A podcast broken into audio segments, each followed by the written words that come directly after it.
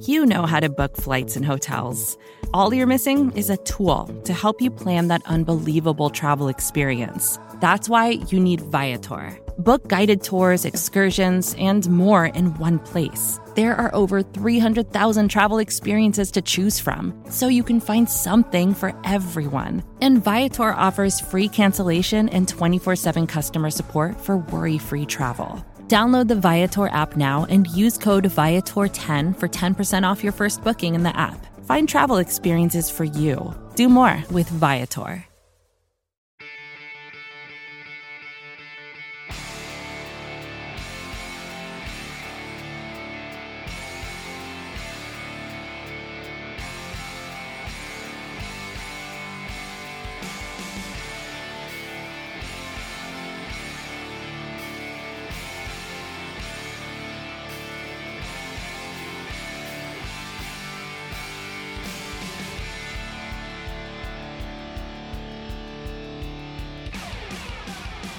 And we are back on Buff Hub, a Buffalo Rumblings podcast. I'm your host, Steve Vega. Guys, thank you so much for joining me once again on this beautiful, amazing weekend. We are having, um, I don't know about you guys, but the weather finally shaped up uh, over here in Las Vegas. Uh, you know, we had the huge match, obviously, with Josh Allen, Patrick Mahomes, the old man Brady, and the older uncle Aaron Rodgers. And what a sight to see. A, a superstar, uh, famous quarterback, and Josh Allen represent the Buffalo Bills. And, it, you know, it, it's, it's surreal. And it's almost like we're, we're on a roller coaster and we're wondering when it's ever going to end, right? But, but that's the beauty of the situation the Buffalo Bills are in right now. They are amped and ready, and they have the just staple for the next decade and a half, it seems. Um, you know, to, to, really carry this franchise, and you know, we're all re- we're all really proud of him, and you know, representing, um, you know, Bills Mafia as he went out there and uh, did his thing. It was um, not very pretty, but I, I will say that hundred foot birdie was by far the most phenomenal I have seen from any NFL player ever on the green. And it's just it's just so cool to see that. Um, you know, aside from hitting, uh, you know, fans and landing it on the green afterwards, you know, whatever. He planned it, right? No, it, it was really cool. And I'll be honest with you, I didn't even know they had a golf course by that freaking uh, hotel out there in the middle of Vegas. I was totally for sure under the impression that they were going to go. See, there's like a Native American reserve off of this interstate on the far side of North Las Vegas. And I could have sworn they were going to go to this one. And I mean, it is a massive um, golf course right next to the mountains. And I, I could have sworn that's where it was going to be. I had no idea uh, it was going to be in the middle of Vegas, and they had everything set up in there. But there you go. I mean, uh, middle of the desert. If you ever want to go golfing, there is a golf course on the strip. um, it's pretty wild. But you know, th- this town is changing. Let me tell you. When I first got here, you know, I got stationed here. Originally, my wife and I, you know, we were out in Florida, and we really had no idea what to expect from the desert out in Vegas out here. And let me tell you, it is an anomaly. You have a massive strip that is just there's so much to do on it. It's not just you go in there and you know it's a bunch of strip clubs and you know naked women and you know naked dudes walking around the street or whatever, but it's it's definitely full of like it's almost building a culture now out here and it's it's really interesting because at first I got here and I'm like, okay, there's no football team. What is the city about? Absolutely die-hard hockey fans. Um, and that really surprised me. You know, the Knights, you know, really took off in the region here. And everyone just that lives out here, it's almost like it was their little oasis away from the heat. Out here, it's like 120 degrees and whatnot. And to go to a hockey game where you can go in there and chill, and every seat in there is like, it's kind of like the Ralph from what my brother tells me, like any seat's a good seat. And it's interesting because it stems from there. And now everything in sports is starting to gravitate towards Las Vegas, and um, it's it, it's very cool. And I, I really hope that eventually somehow um, the Bills can spark the same kind of, I guess you could say, uh, just just maybe maybe a different taste of bringing a national sports hub you know, long term into Buffalo and into upstate New York because I feel like everyone in upstate New York, anyone I've known from upstate New York, I, I didn't even grow up there, and I'm still a huge sports fan in general. Um, all because you know I I, I really appreciate um, you know the sport of football. And then I got into basketball when I moved to Florida, and like slowly but surely, like I've been getting more and more into different things. And um, you know, with this huge deal happening, obviously with the Buffalo Bills building their stadium and all that jazz out near Orchard Park again. It's it's going to be interesting to see like what's the main goal, right? Are they trying to make upstate New York its own little thing or are they trying to make it a hub for something else? Like I know sports betting started, you know, to sprout up there and whatever have you, but it's going to be interesting because what we're seeing is a very big um, shift in interest in sports than we've ever seen before because of sports betting and you know, that makes people more interested in actually wanting to follow a team. You know, uh, it, it's it's pretty cool. You know, I'm excited and I'm really happy that the Bills are active and they are competitive in such a time like this. And you know, Josh Allen was over here slinging around. It's pretty cool, and you know, it's awesome uh, and something to be proud of, right? So, um, guys, today uh, after that whole monologue, I look. I really wanted to talk about the team a little bit more. I know, like for the last several weeks, we've been talking about different position groups and whatever have you. And I, I just feel as though um, I needed to touch more upon the tight end group. And I, I really want to touch. I really want to talk about the tight end group just because I feel that they need to get the attention they deserve this year. I, I think having OJ Howard and Dawson Knox at the staple really brings continuity at that position that I don't think the Bills have had. I don't remember when, right? We had uh, Scott Chandler and I forgot who else was on the other side consistently, right? Consistently. And like, that's the thing. It's like, I look at that position group now and I'm saying to myself, this is probably where the juice, this is where the juice is going to come from for the offense. You know, uh, you think about the wide receiver group, absolutely, but you think about what the tight ends can do to impact a game in the running game, in the passing game free up Stefon Diggs, free up Gabe Davis down the field because if Dawson Knox starts to get rolling or OJ Howard starts to get rolling and they're forced to play more man to man and maybe one man deep, what happens if the tight ends start getting separation? Do you have to double them? You know, and that's something I've, I've constantly been thinking about because when you look back in the day at the greatest tight ends that have ever played this game, defenses have been forced. They've had no choice but to double up. And when you have two dynamic wide receivers like Stefon Diggs and Gabe Davis, if OJ Howard were to start making a massive splash this year and demanding the attention, what do you do with Dawson Knox?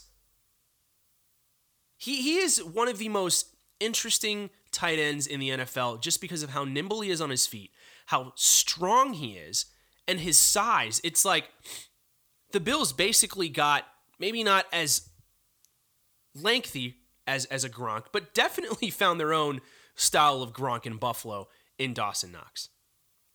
And I'm not going to get into the contract situation today, so uh, you know, don't start poking at me with that, especially with the deal that just recently happened for the tight end group and resetting every, everything with Njoku out of Cleveland. Um, it, it's com- that's going to be complicated, and and you know, the, I think the cap space is going to start increasing as the years go on.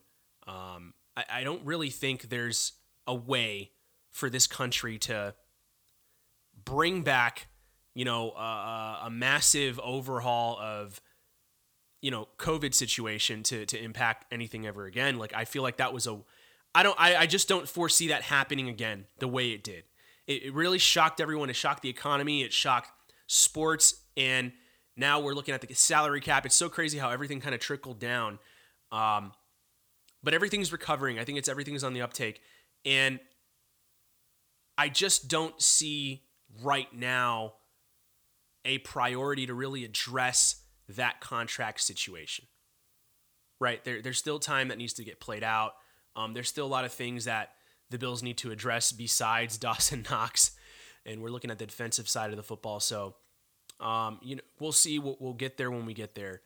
But as far as the dynamic, you know, specimen that is Dawson Knox, before we get into OJ Howard, this was a guy that came out of Ole Miss with not a ton of tape, not a ton of numbers, where you could literally assess that this guy could pop off in the NFL. No one would have guessed this until he stiff arm he stiff armed the living crap out of the Cincinnati Bengals secondary, and basically that was the go ahead touchdown right there to seal the game um, after he set them up right and that play in particular for me was one that really showed me that he wants to make a difference. He wants to be a playmaker and he wants to live up to his potential. More importantly, he wanted to fill the void that the Buffalo Bills needed. And we look at so many years past, and I feel like the Bills have never had, uh, other than Jay Riemersma, uh, a tight end that, well, not even Jay Riemersma could really take over a game I think he was just effective. I, I I don't think the Bills have ever actually had a tight end that could take over a game, like a Gronkowski, like a Tony Gonzalez, like a Travis Kelce. Like these are big names. These are guys that literally help teams win uh, divisional titles, championships, and Super Bowls. When you mention those names, so Dawson Knox definitely checks off one of those boxes. But we're sitting here and wondering, you know, the Bills address the position again probably to get him more help because Tommy Sweeney doesn't look like the guy that's going to be able to go in that double double tight end set to really stretch the field in the passing game. Or insert him in a five wide and see what a tight end can do, type of guy. Um, just doesn't seem like the type of dude that defenses are too worried about. And and that's the thing. Dawson Knox makes defenses worried. That's what the Bills haven't had for a very long time. Charles Clay was, in my opinion, kind of a dual threat tight end, half back situation of, a guy. Like I don't I don't really know if he's a dude I want to send down the field being 6'3, um, one on one against a cornerback that is possibly 6'1, 6'2. We have seen time and time again, whenever a safety uh, you know goes one on one on Dawson Knox, Dawson Knox freaking delivers. You don't remember a couple of years ago when Brady was still playing for the Patriots. Dawson Knox goes deep. And I mean, the guy is a playmaker with his hands. And it's it's it's almost like we're overlooking this. And this is why I, I only wanted to talk about the tight ends right now, because it's almost like we're overlooking how special he actually is. Can we sit here and and I'm not saying just go look at his highlight reel, but damn, at least take some time to Look at look at a couple of plays that were game breakers. A couple of times when we needed a play and he made a play in Kansas City. The play breaks down. Right last year, Josh throws a bullet on the on the right side of the field and there you go. Dawson Knox takes it home. And and, it, and it's one of those things where, you know, we're, we're looking at um, what the Bills have, and it, we're spoiled right now. And, and, and it's really hard to identify um, you know, what the Bills are going to continue to do. What sucks is that even with how dynamic he is and how dynamic the offense is, the Bills still feel the need, obviously because we didn't make the Super Bowl or win the AFC Championship for the last two years, um, to upgrade the position. And we're constantly upgrading everything we can to just compete with these teams that are, um, quite frankly, emptying out the bank every single offseason. So, you know, th- this is the situation the Bills are in now, right? Where we have all this talent, all these dynamic players for the first time since the 90s, and it's not good enough. If you would have probably given this group to Jim Kelly back in the 90s, it probably would have been good enough. But defenses have evolved, right? Linebackers are as fast as cornerbacks. Cornerbacks and safeties sometimes hit as hard as linebackers. Um, you know, we're we're in a, we're in a different time, and this is why I want to now talk about OJ Howard because the Bills had no choice, right? one year deal. Um, who knows what this means in the future? But if I'm OJ Howard, I'm looking at this situation as man, this could be a chance for me to extend my career another five years. What if I help the Bills win a Super Bowl? Then what? Right? I, I got a friend of mine who's a die-hard Tampa fan, and he told me, he was like, look, I think we lost a very dynamic player in OJ Howard. Although we didn't really see a ton of offense from him, he definitely drew attention to open up the offense in general. at, at the worst, that's what OJ Howard's going to do for this Bills offense, right? At the worst. But what happens if we get, you know, second year OJ Howard, you know, f- sort of fresh out of Alabama, and he starts lighting people up. Ryan Fitzpatrick is not throwing him the football. Baker Mayfield is not throwing him the football. A superstar quarterback in Josh Allen is commanding this team, and he's got him. So here's the other thing, right? With Brady, you didn't have the uh, the luxury of being able to roll out. I feel a guy that is willing to use his legs and his speed needs a quarterback that can roll out quick and get the ball to him to swing a pass out. Josh Allen can provide that to OJ Howard. He didn't have that with Tom Brady. He barely had that in Jameis Winston, right? So it, it's going to be interesting to see the dynamic between him and Josh Allen. I think it is a very strong possibility that we see a reemergence of OJ Howard that impacts this offense like we haven't seen it in decades. Don't even get me started with the running back position now. OJ Howard is willing to block. Dawson Knox is willing to block. So, what happens if the running game gets going? You play action and swing it out to OJ Howard, who can take it to the house. Dawson Knox, who can stretch the field. It's a dangerous situation. And it, it's one that I know a lot of us are anticipating going into this season. Um, I, and I wanted to take time to, to focus on these guys. All right, so also let's get into another topic about OJ Howard. Obviously, we can rave about the potential, but with potential, there are possible liabilities, right? That liability that I am looking at is the high chance of re injury with OJ Howard. He literally missed the entire season, uh, the rest of the season, um, in 2020 due to a uh, ruptured Achilles.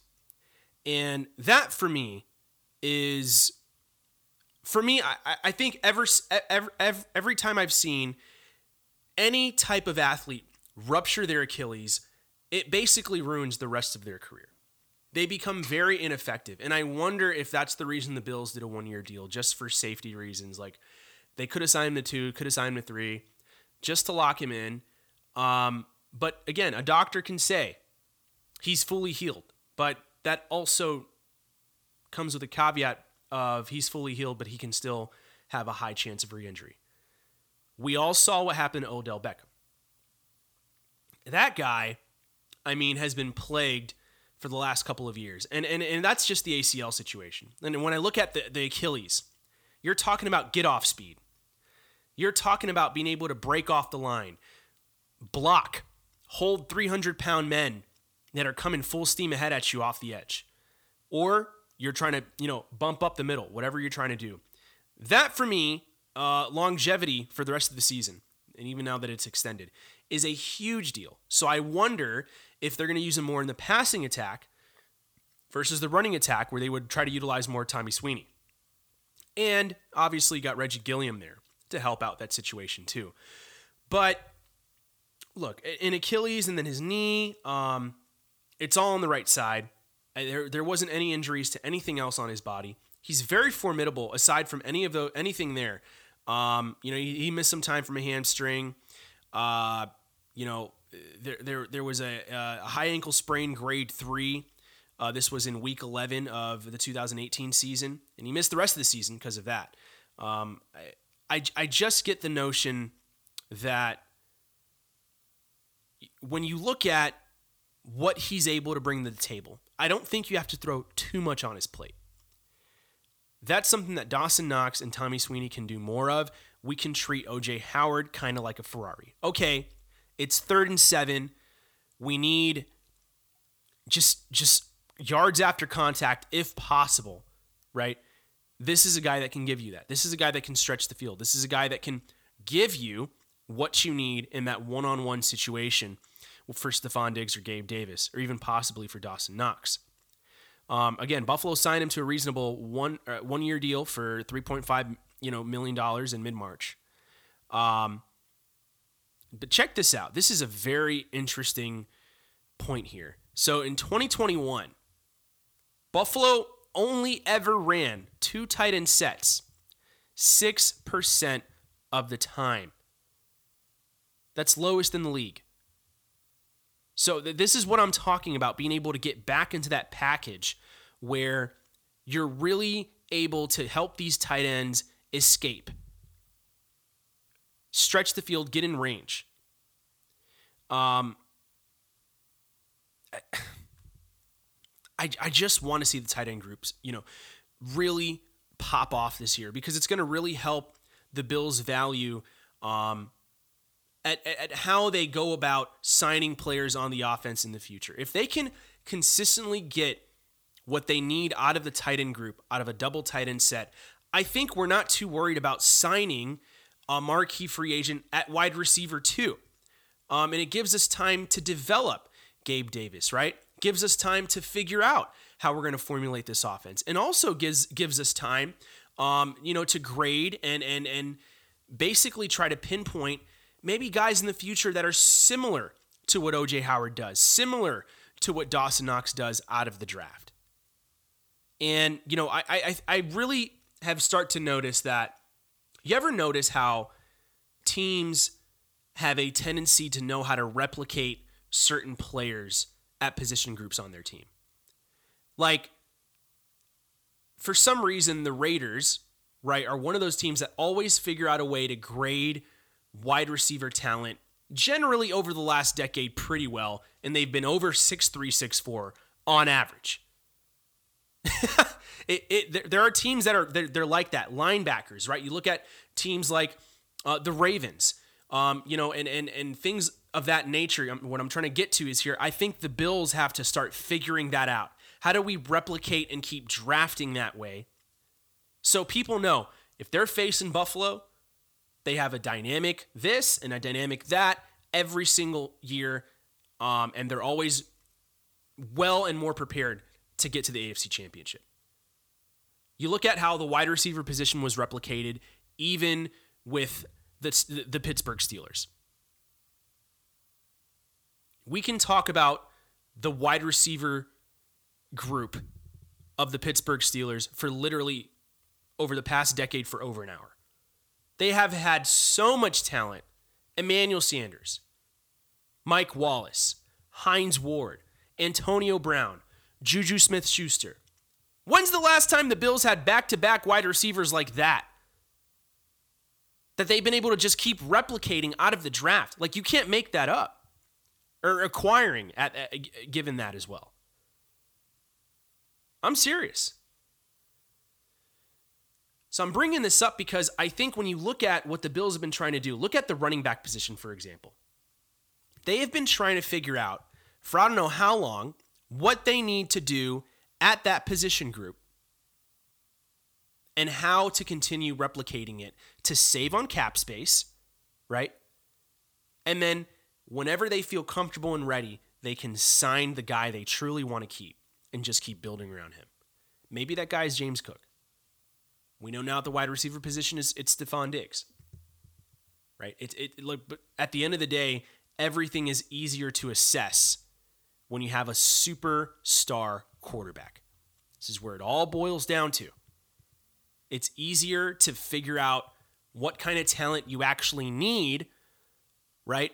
Versus what you want and what you're trying to compensate for. Like you look at the huge discussion right now, um, swirling the uh, as Tua calls them, the keyboard Twitter warriors. Uh, like the Dolphins had no choice but to overcompensate for what they're not getting out of Tua Tagovailoa by getting one of the best wide receivers in the NFL to help stretch the field. This is even after getting a similar player out of the draft in Waddle last year. So think about that. It's generally easier to build your team with a quarterback that basically fulfills all the qualities and more of what you need out of that position. Here's the big difference in how this offense is going to take it to the next level between Miami and Buffalo and continue to do so. it's not because a guy can throw it 80 yards, it's because he can throw it very freaking hard with a lot of power 80 yards. It's not floating, it's going, it's moving. So when he's in trouble, that ball will get there and it'll get there in a hurry. We have very fast safeties. We have guys on this defense that I think can compensate for the situation that's obviously happening in Miami. We'll talk about that more next week. I'm excited about that. But guys, thank you so much for listening to Buff Hub, a Buffalo Rumblings podcast. I'm your host, Steve Vega. To all the first responders and military out there, I salute you. Um, I am also one of you. Thank you so much for all that you do, wherever you're at, um, whatever you're doing um, for our communities and for our country. Thank you. Seriously. Um, we're all making sacrifices, um, but you know, first responders and military, it's a little, a little bit more, right? Um, but again, thank you again for joining me on this weekend. Enjoy the rest of yours. Join a fantasy football league. Go Bills.